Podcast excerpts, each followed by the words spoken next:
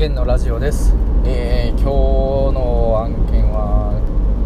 マンションの床全面張り替えの案件がありまして、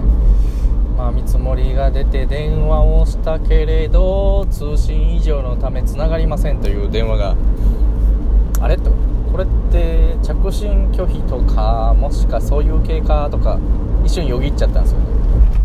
これって要するに自分は不安になっちゃったんですよね。これ案件ちょっと吹っ飛ばすと結構しんどいなっていうところで不安っていうのはその第一感情としてはまあ期待がありっていうところですよね。この案件で今月大丈夫だっていう期待があるからこそ失敗するとどうしようっていう不安があるので先に不安があると。その裏にはそういう期待があるということなんだ。不安とか怒りとか要するに対外的とか内向的とか、まあ、攻撃的なのか自分を戒めるのか、まあ、そのパターンは良しとしてそういう系がある人はてかまああったりするんですけどああまあそういうこともあるよなと。飲み込める前に怒っちゃうとか不安になっちゃって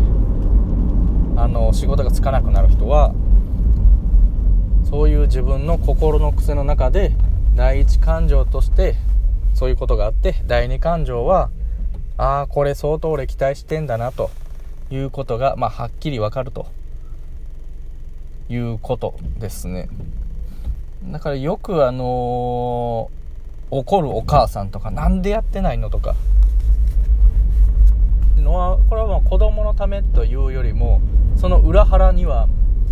これやらんと本当にまた先生からまた親から親からうっせえなっていう風になっちゃうとかそういう不安があったりとか成績落ちて学校進級の時に、まあ辛い思いするっていう自分が辛い思いするというパターンとか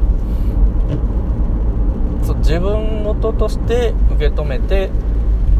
勝手に不安になるという、まあ、それがまあ期待してんだなっていうことを分かってしまえばまあ次の期待を探すしかないという結論しかないので、まあ、頑張ろうかというところなんですよ。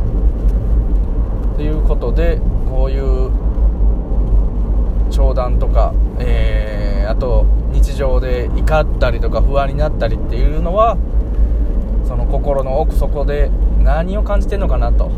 何を期待してるのかなっていうのをちょっと改めて考えると意外に落ち着きます。で落ち着くとそういう心の癖が分かってくると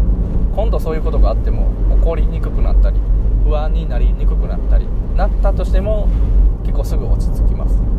ということでした。では今日は失礼します。